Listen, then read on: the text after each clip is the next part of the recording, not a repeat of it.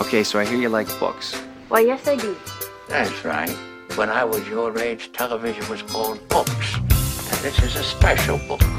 Because when you read a book as a child, it becomes part of your identity in a way that no other reading in your whole life does. And I have gotten carried away. Yeah. Yeah, you have. Are you seeing the books?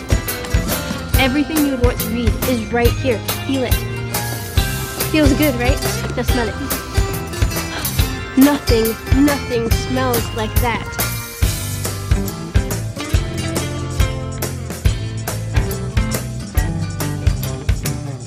Welcome, friends, to Reading the Newberries, a team friendship podcast. This is episode 31.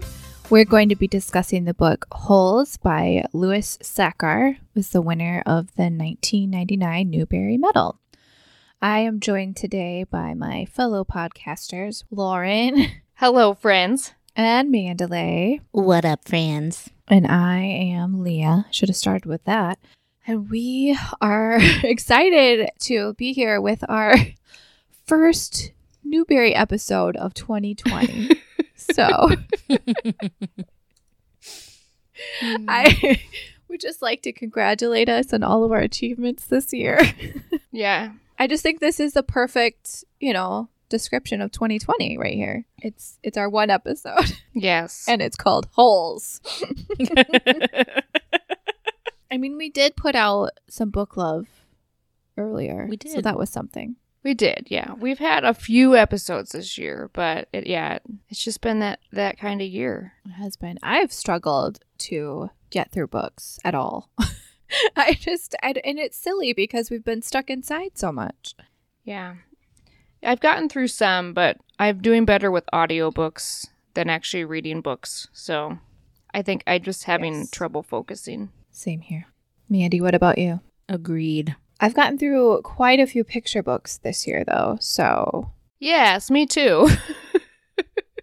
maybe if we add all those up, that will equal like one adult book. yeah, there we go. I don't know. What about you, friends? I would love to hear from you on, you know, we have Instagram and, and Facebook and email. We'll give you all that info at the end. But let us know how has 2020 been for your reading life? Because I genuinely am curious to know. Yeah. Merry Christmas, everybody. Yes, Yes. and Happy New Year. At the time of recording this, what is today? The 22nd of December? Yes. So I don't know when I'll get this out, but I'm going to try to get it out pretty soon. Christmas gift from us to you. Yeah. yeah. exactly. Well, I think we should just jump right into our book discussion. Let's do it. So we are going to be discussing Holes by Louis Sachar. And just, you know, a warning if you haven't read the book or seen the movie, I guess, we will be spoiling the book, I guess. So if you haven't read it and you don't want to be spoiled, stop this and go read it and then come back, okay? We'll be here. We'll be here waiting. So.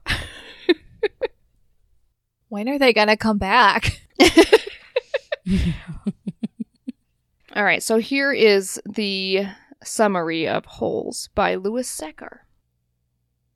Holes is the story of Stanley Yelnats IV, and his last name is his first name spelled backwards, which is known as a palindrome. He is falsely accused of stealing a pair of shoes and is sent to Camp Green Lake, which is a juvenile detention center. At this camp, the kids are forced to dig holes five feet wide and five feet high every day. The reason given for why they are digging holes is to build character, but the warden of Camp Green Lake is secretly looking for something. Stanley blames his bad luck on his no good, dirty, rotten, pig stealing great great grandfather, Elya Yelnats. When Elya was a young man in Latvia, he makes a deal with the fortune teller in his village named Madame Zeroni. She gives him a pig to give to the father of the girl in the village with whom he is in love. She tells Elya to carry the pig up the mountain to drink from the spring every day so the pig will grow strong and fat. After giving the pig to the girl's father, Elya must return and carry Madame Zeroni up the mountain to drink from the spring so that she too can be strengthened. If he does not do this, he and his family will be cursed forever. When Elya goes to ask for the hand of the girl he loves, he realizes that she does not feel the same about him. Angry, he flees the country and sails to America, and he forgets to go back and carry Madame Zeroni up the mountain. And the Yelnats family is cursed. Elya's son, Stanley Yelnats I, becomes quite wealthy in America. Unfortunately, he was robbed by the outlaw known as Kissin Kate Barlow and left for dead in a desert in Texas. He survives, but the curse continues to haunt the Yelnats family. Stanley Yelnats III, Stanley's father, is an inventor who is trying to find a way to recycle old tennis shoes, I think, which makes their apartment incredibly smelly. And so far, his attempts are unlucky, and it's all because of Stanley's no good, dirty, rotten, pig stealing great great grandfather. The individual stories of Stanley, his great great grandfather, and Kissin Kate Barlow are interwoven throughout the book. Who really stole the shoes? What is the warden looking for? Will Stanley's family be cursed forever?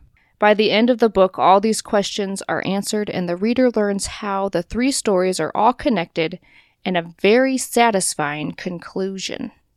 That was impressive. Well, thank you. I know that was kind of long, but mine was way shorter than the one in the Newbery Prince Companion book. So you're welcome. Thank you. Also, I didn't really give away too many spoilers there, so, but I'm sure we will Yeah. talk about those later on.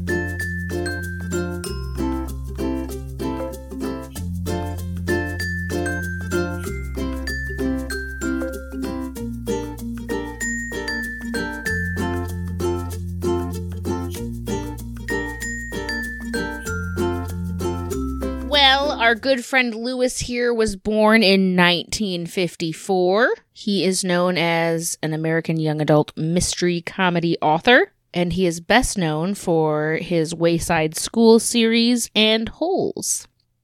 Holes was ranked sixth among all children's novels in a survey from 2013. So it is still, even today, a beloved book. Fun fact.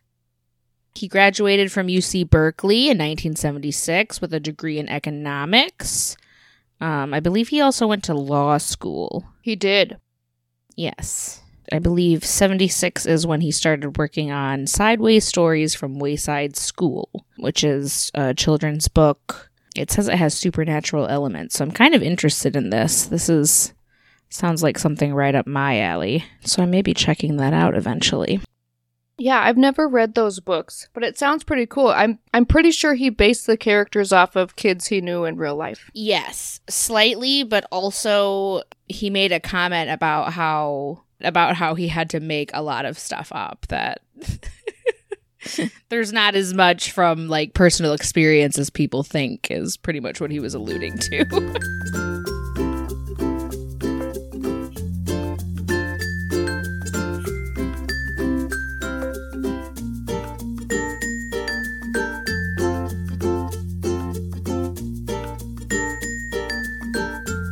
Well, what did you guys think of the book?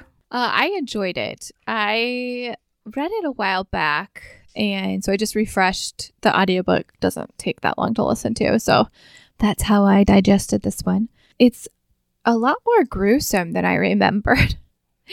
and I don't know if it's because like now I have a child and so I'm thinking about like an actual child reading this book. I don't know. I didn't remember that much like gore and like sadness, but it's just a very exciting tale. I think it's a great way to get boys into reading for sure that are looking for action and adventure, but obviously girls can like it too.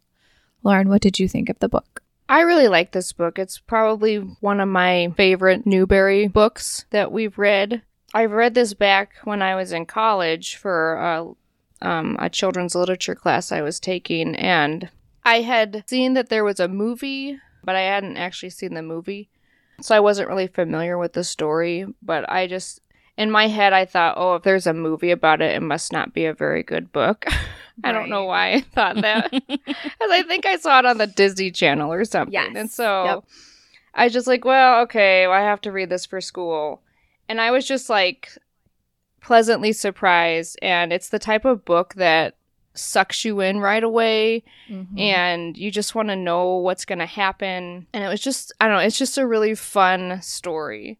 Yeah, I think I was the same as you. I didn't want to read it because of the Disney movie because the Disney movie was fine, but just really silly. And um, Shia LaBeouf is LaBeouf, LaBeouf is the main character. Like back when he was still on Even Stevens, I think was about that age, Yeah. and so it's just kind of ridiculous. Um, and I don't.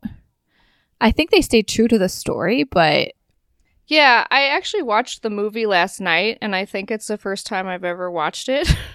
oh really? yeah. It's actually very true to the book and I think that's because Louis Sachar wrote the screenplay.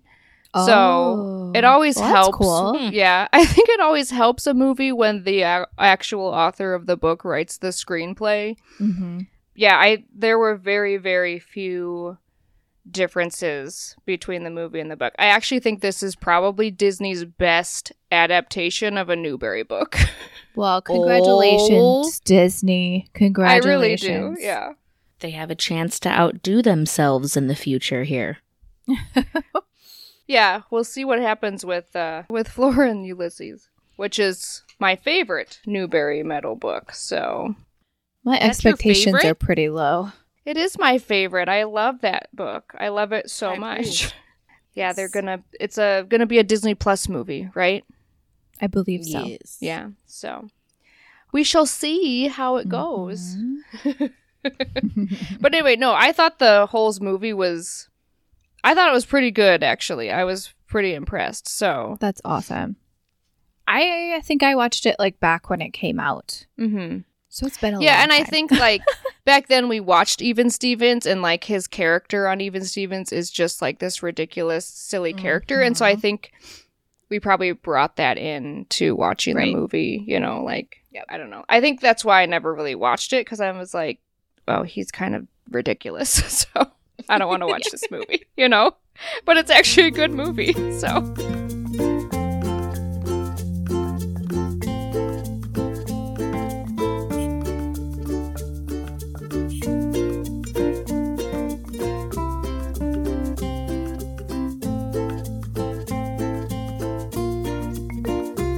Well, I really like this book for so many reasons. And yeah, Leah, like you were saying, there's just a lot of heavy themes in it. Even though it is a super fun read, it does have Right. a lot of heavy themes in it. Like there's there's racism in it, there's murder.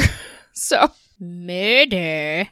well, and like the um, what do they call her? the warden. She's always threatening to kill the children. and I'm like, Yeah. that's kind of scary. It is scary. So I mean, that's I guess we. You, did you mention that in the in your little intro that he's sent to this work camp? So there's the warden, and she's definitely she has a uh, a hidden agenda that no one knows exactly what it is. I, what do you think of her in the book, Lauren? I mean, she's I would say she's kind of the main villain, right, in this story. For sure.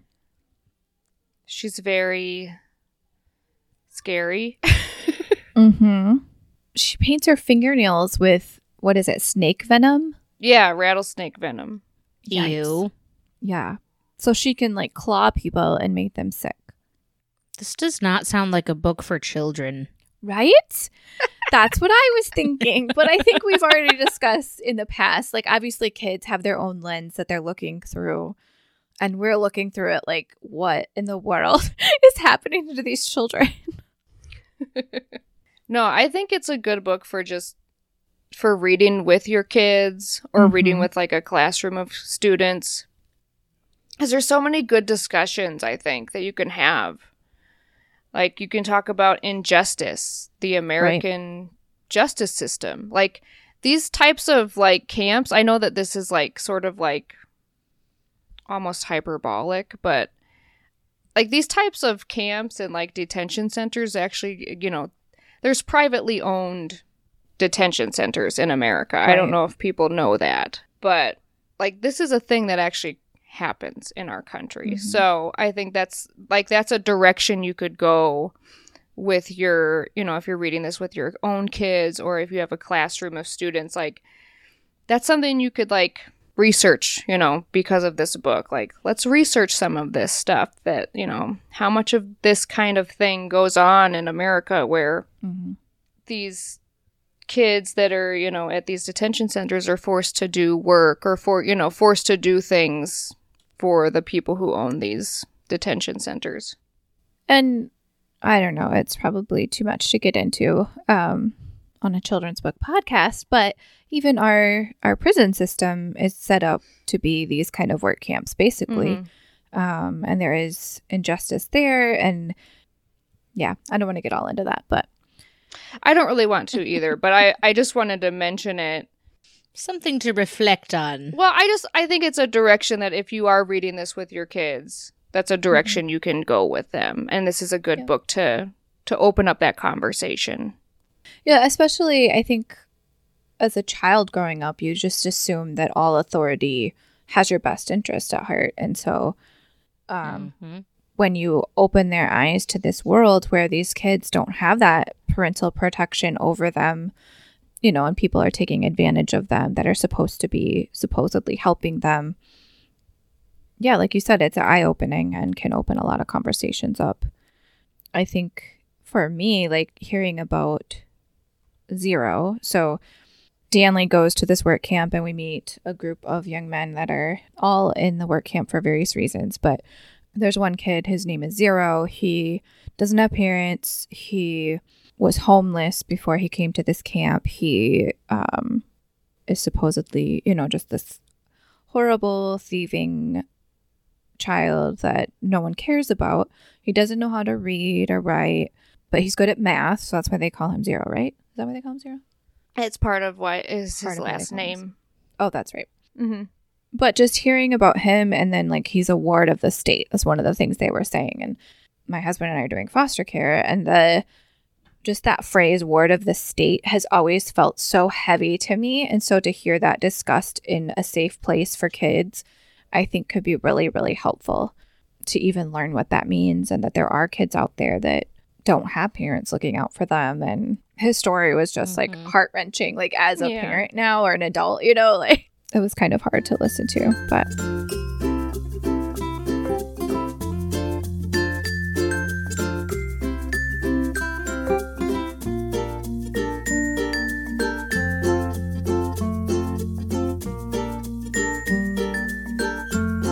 So when Stanley goes to this camp, he's put in like this cabin with a group of boys, and they all have their own nicknames for each other. We've got X ray, armpit, zero, squid, magnet, zigzag. They they all have their names for various reasons.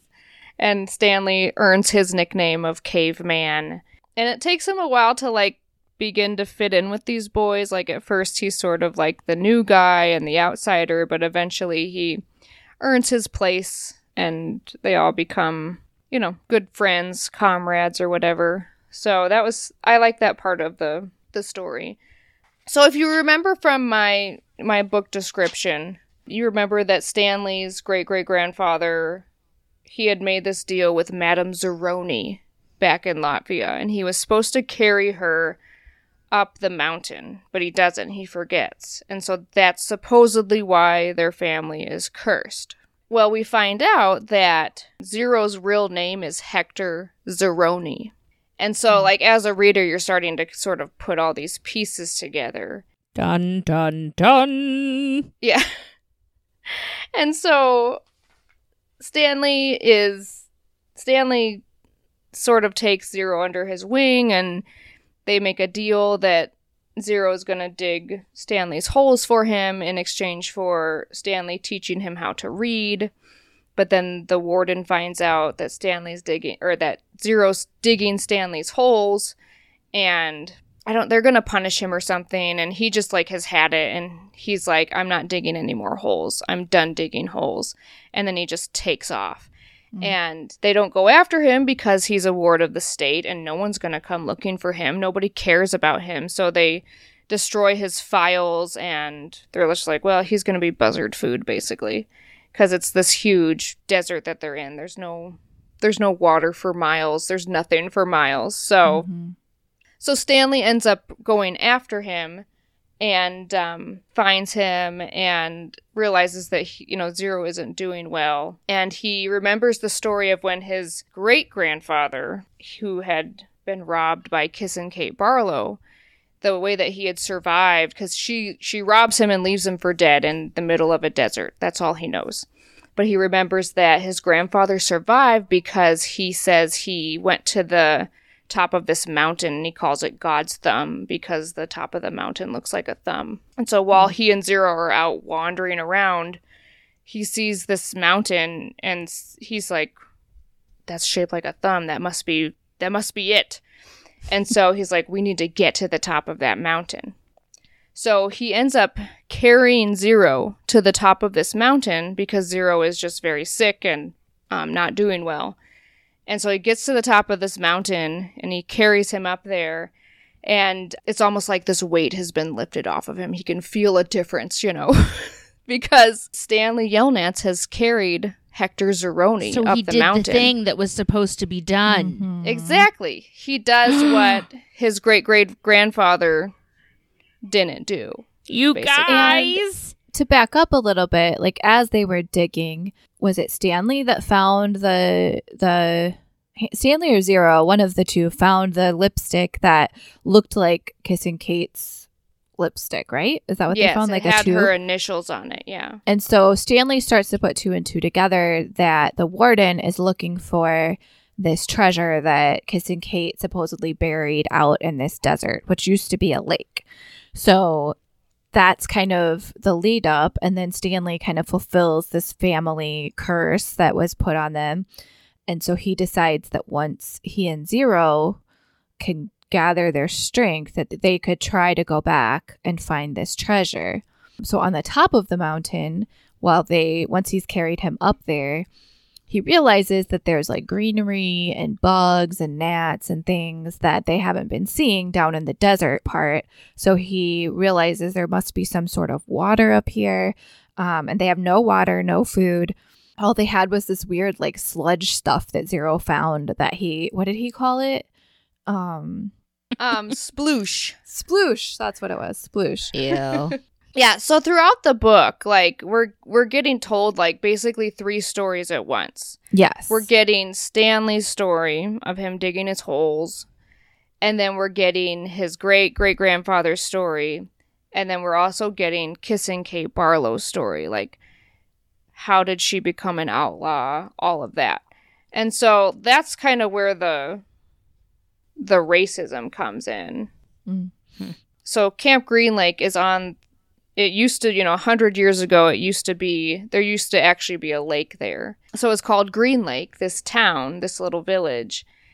Kissin' Kate was the school teacher in the town. And there was a man in the town named Sam. He grew onions and he could make medical remedies out of onions. And so he would trade um, his onions with, her name was Catherine, because she would make she would can peaches, I think. And so they would trade and then like he would do stuff for her. He would fix up the schoolhouse for her. And eventually they fall in love. Well, the problem is is she's white and he's black. And at that time, that was illegal. And so the most wealthy family in town, the son of that family, kind of has a thing for Catherine, but she obviously doesn't she doesn't like him. She likes Sam. Well, he catches them kissing, and so he gathers the rest of the town up, and they end up burning the schoolhouse down and oh, killing Sam and his donkey. Which oh, I'm like, really? Oh, You gotta kill his donkey. And so that sends her over the edge. And like, and everybody's like, when she's like running around trying to get people to help her, like, hey, they're burning the schoolhouse down. She goes to the sheriff and they're all like, why don't you kiss me? You kissed, you kissed him. If you can kiss Sam, like, you can kiss any of us, you know? And so she gets mad and becomes an outlaw, basically. And so kind of her thing is every man she kills when she's out robbing banks and stuff, she kisses them and leaves like Hmm. her lipstick marks on them. So that's how she gets her name, Kissin' Kate Barlow. Hmm. so she eventually robs Stanley's great grandfather, the Stanley Yelnats the first. And she doesn't kill him, she just leaves him for dead. So everything that she's stolen, I guess, she ends up burying in the middle of this dried up lake. And I can't remember the guy's name. The guy from the town that wanted to marry her that she wasn't interested in. He marries someone else and they come out and find her in the desert and they're like, Tell us where your treasure is. And she's like, I'm not going to tell you.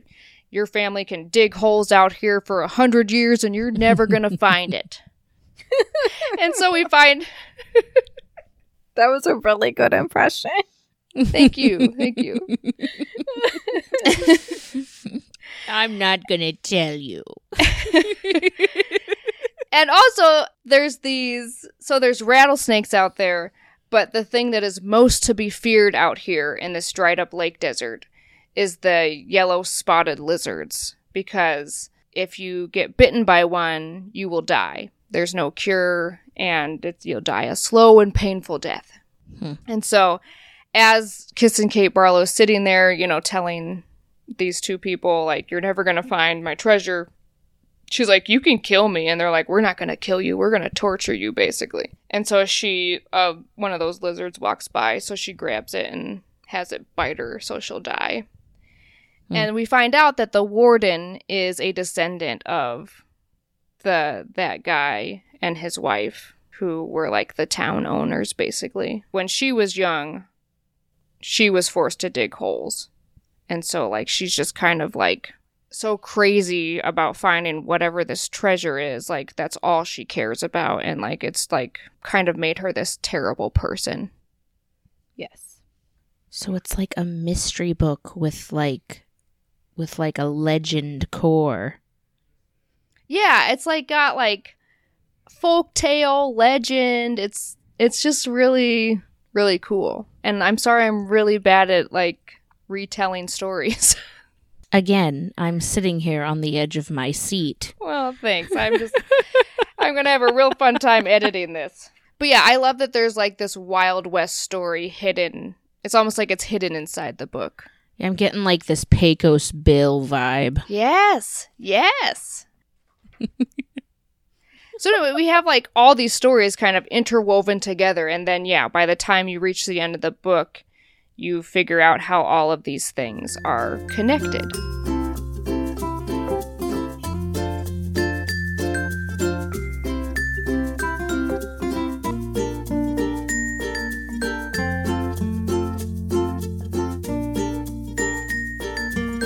So back to the top of the hill. um, so Zero and Stanley they make it to the top of the hill. Stanley finally finds um, what he thinks is the source of the water, but it's dark out. So basically, he just digs and digs and digs until he finds something he thinks is water. Starts drinking it, giving like pouring it onto Zero's face because Zero is like throwing up and all bent over and like very in very very bad condition. And so he gives him some water, and then he, as he's digging, he finds something, and he's fairly certain it's an onion based on the smell. And then he takes a bite of it, and it was very strong. So he gives it also to Zero. So he keeps digging and digging, and there's just onions, like tons of onions up there. And so they live on onions and like dirty water for a while. And then he finally, long story short, gets the shovel that he'd forgotten at the bottom of the hill and digs out some more water. So they've gotten their strength back and decide to go back under the cover of night and try to dig where they found the lipstick tube that they were pretty sure was Kissin' Kate's so they could find the treasure and then basically escape. And so they they go back and they start digging in, in the hole for the treasure. So they're digging, and all of a sudden they hit what they think is the treasure box and they start getting it out. And then all of a sudden, the warden and her lackeys show up and shine the spotlight on them. And she's like, Oh, thanks, you found my treasure. Thanks, you found my treasure. Hand it over. And then as they shine the light on them, they realize that the boys are covered in those um, desert lizards or whatever they are.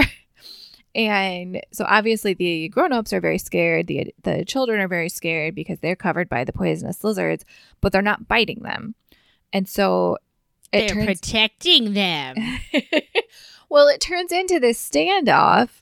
Basically, the adults once again decide the warden says, "Well, we'll just let the the desert are they lizards? Is that what they are?"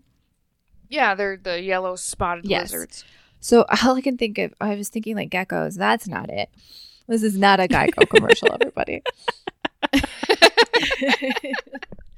so the desert lizards will do the job, says the warden, and we'll just, you know, bury the bodies and make up excuses for why, you know, uh, Stanley's missing and no one cares about this other kid because he's a ward of the state. So they're waiting and waiting and waiting and waiting. Well, in the process of waiting, we find out that there's uh, an attorney there to get Stanley. And I don't know if they say who the other person is, but it turns out he is a Texas like law official. I can't remember what they call him. And so as they're waiting and waiting and waiting, those two people come out and discover what's going on. And they're obviously very upset with the warden that she is letting these kids just, I don't know, die basically and all of this stuff becomes open to the lawyer and the Texas official that the warden has been abusing these kids, that there's some sketchy stuff going on. So, in the meantime, Stanley and Zero work up the courage to like get up and come out of the hole, and the lizards just leave them alone. So, in the process of the flashback, we find out that it's the onions that are saving them that there was this Oh. the the peddler guy uh, would sell the, his onion potion to people who are going to go out into the desert um, because it would protect them from these lizards. And so, because they lived on onions, they were protected from the lizards, and they got to keep the treasure and escape the terrible warden person. And there was going to be an investigation, and you know everything. The, the day is saved. This is so exciting. So the warden's like, "Well, that's my treasure. Yes. it's my property. That's my treasure." Oh, And yes, Zero, yes. who they still think can't read, says, "No, it has Stanley's name on it." And she's like, "Well, you can't even read." And but sure enough, they see it has Stanley Yelnats mm. written on it because it's the treasure chest that Kissin' Kate Barlow stole from Stanley's great grandfather. So he's a rich man now. Yeah. Does he live happily ever after? He does. So since he, you know, broke the curse, he takes Zero with him and he splits the treasure with Zero. It ends up being worth quite a bit of money. And so Zero is able to hire private investigators because he knows his mom is out there somewhere. He just can't find her. And so he finds his mom. And then in the meantime, Stanley's dad, who's, you know, trying to invent anything, he invents a um a formula that gets rid of foot odor basically. And so they become rich because of that invention. So, and another thing we learn in the story is that Zero is actually the one who stole the shoes. It wasn't Stanley. And but he didn't know that they like Hmm. the the reason that they these shoes are important the shoes were at a homeless shelter and it turns out that a famous baseball player had donated his shoes to be auctioned off at this homeless shelter. And so zero is there because he's homeless and he sees the shoes and he didn't know i don't think he knew they were for an auction or something. He just thought they looked cool and so he took them. And then when he realizes oh i'm being chased by police that's when he throws them and that's when they land on Stanley, and Stanley is the one who gets accused of stealing them. So there's almost like this sense of fate or destiny, like that they were Mm-hmm. brought together. It's so fun. Yeah, I the ending is just really sweet that Zero finally gets, you know, his home and safety and Stanley is, you know, justified basically. Mm-hmm. And then his dad finally has some set success cuz he's just this struggling inventor that, you know, hasn't really been able to succeed and they blame it on the no good whatever grandfather. So it's really, you know, a happy, sweet ending. And I think it, like Lauren said, it addresses a lot of heavy topics, but obviously still in the safety of a middle grade book. I really enjoyed it. It was exciting to listen to. And I'm glad that I I listened to it again because it's a fun read.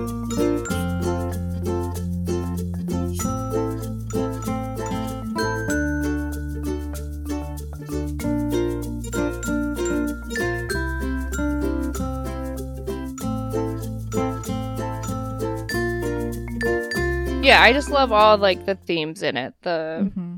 the destiny, fate, the folktale like nature of it. And you could also I mean there's so many different things you can discuss with kids with this book. Like you can talk about the choices that you make and that there's consequences and you can talk about the, all the injustice that happens in this book and you know how how should we treat other people? Even like how should we treat people that because other than Stanley, all the boys in this camp had for real committed crimes. Right. Does that mean we can treat them like dirt? Exactly. You know, like exactly. I don't know, like just just because somebody has made a bad choice doesn't mean that we get to dehumanize them, basically. So yeah, there's just so many different directions Yeah. I think you can go. And but one of my like I just love this this theme of redemption though that's in this Mhm. story. And like Stanley does what his great great grandfather you know didn't do or couldn't do. And because of that his family is redeemed, you know, the curse is broken and who does that remind us of? Right. Right. Like that's what Jesus did. Mhm. Like, you know, we have Adam who didn't do, he couldn't do what he was supposed to do. He couldn't keep the law. And all through history, his descendants can't keep the law.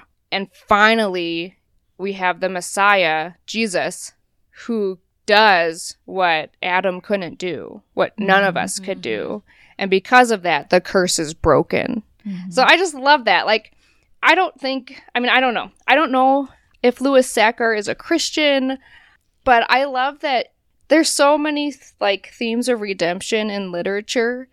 And Mhm. it's just, it's amazing to me that even these authors who may or may not be Christians continue to write this story Yep. over and over and over again. Yep. And I love that we can take these stories with our kids and say, okay, in this, you know, quote unquote secular piece of literature, we can still see Yep. Jesus. We can still see redemption.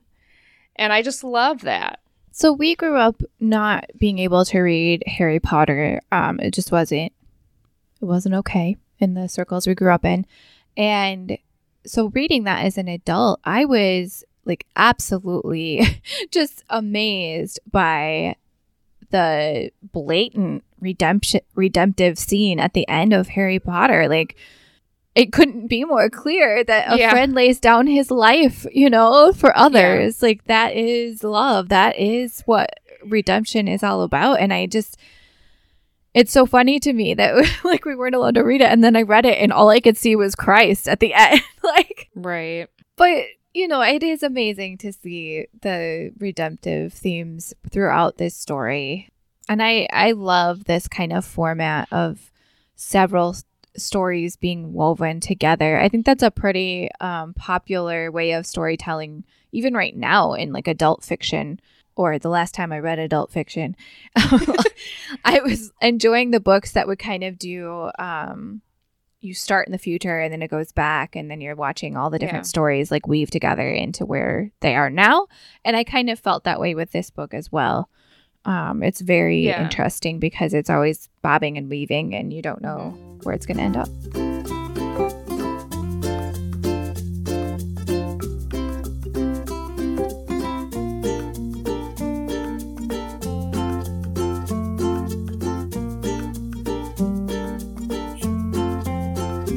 Yeah, anyway, I don't know. I that's kind of all I had written down to talk about. I do think it would be a great book if, you know, if you have a a, a boy that's, you know, not really interested in reading or can't seem to find anything that interests him. I think this would be a great book, but it's good for girls too, you know.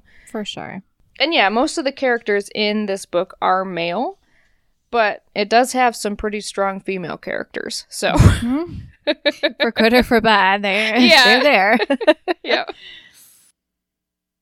Yeah, I'm curious if any of our listeners have read this with your kids. Like, what themes did they pick out? What questions did they have?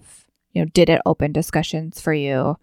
I don't know. I like hearing things like that, just knowing how kids process things because obviously we see it through our adult eyes and it's a little bit intense in parts, but I don't know. I'd love to Mm. hear hear what your kiddos thought of it.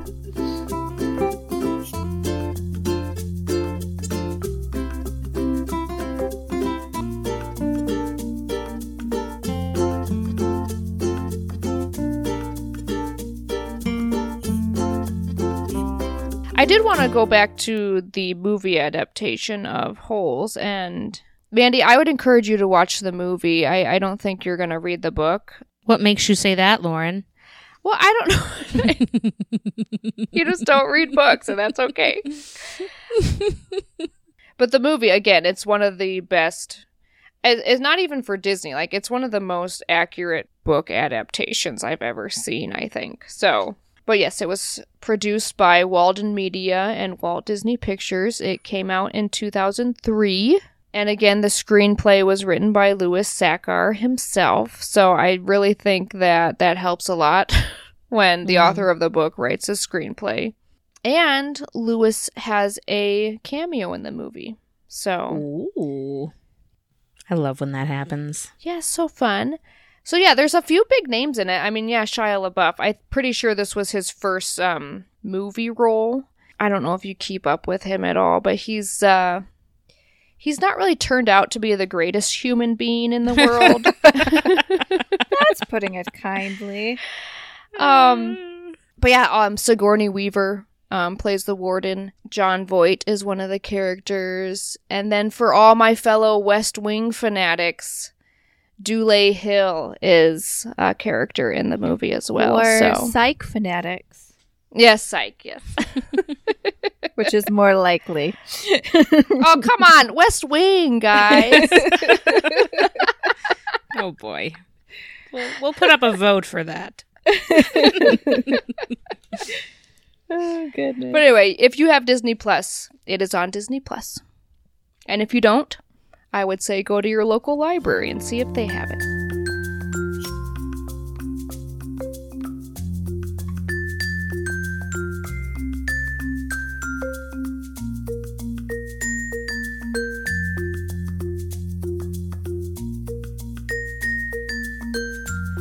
Well, Lauren, would you like to tell us about the Newbery Honor Books from the year 1999? Sure, Leah.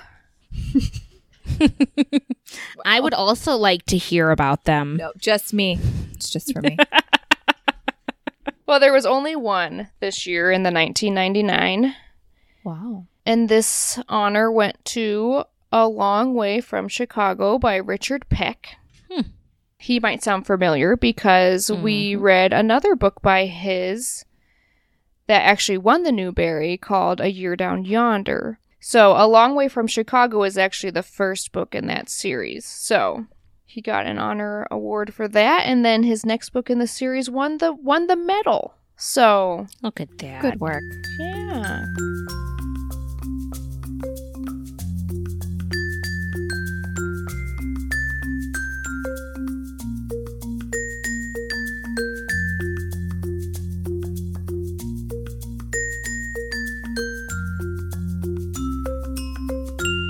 Mandy, you get to pick the next book whenever we decide to do another episode. I do, and I have chosen. It is I don't know what year it's from, but I have chosen Miss Hickory by Carolyn Sherwin Bailey. All right. 1947. There it is. Whoa, you went with an old one. I did, but I read the description and it sounds it sounds cute and and like it's a good book. So Well, great. I'm excited to read this. Like I for real am. well, good, Lauren. Are you usually lying to us when you say you're excited? No. Because it sounds like it. No, I just like haven't been excited to really read anything lately. So, All right. I don't maybe it's just the thought that we're reading this together, you know. I don't know. Oh. This looks cute. Oh, did you look it up? I'm just reading the back of it and it looks very cute. She's a doll made of She apple wood and a hickory and a nut. hickory nut. She lives in a tiny Aw. doll house made of corn cobs. And her neighbors, crow, bullfrog, and groundhog, are going to help her. You guys, I'm loving this already. It's so cute. I want a Miss Hickory doll. Can it come with a doll? Maybe there's like instructions in the back of the book on how to make your own. There better Sometimes be. these Your own types of Miss books Hickory. do that. And if not, I'm sure that, you know the internet has many I will send it back. DIYs. And if not, we'll figure it out ourselves. All right, guys. Let's let the people know how to get in touch with us if they so choose. You can email us, teamfriendshippodcast at gmail.com. You can find us on Instagram, Team Friendship Podcast. We're on Facebook, facebook.com slash Team Friendship Podcast. And you can visit our website, teamfriendshippodcast.com. You can find me on Instagram at Jedi Reader 1138. I'm on Instagram, redheaded reader. Oh, and I am also on Instagram at Mandy Malay Faux Reader. Well, Merry Christmas, and we will see you all on another time. And remember, friends, no two persons ever read the same book. Ever.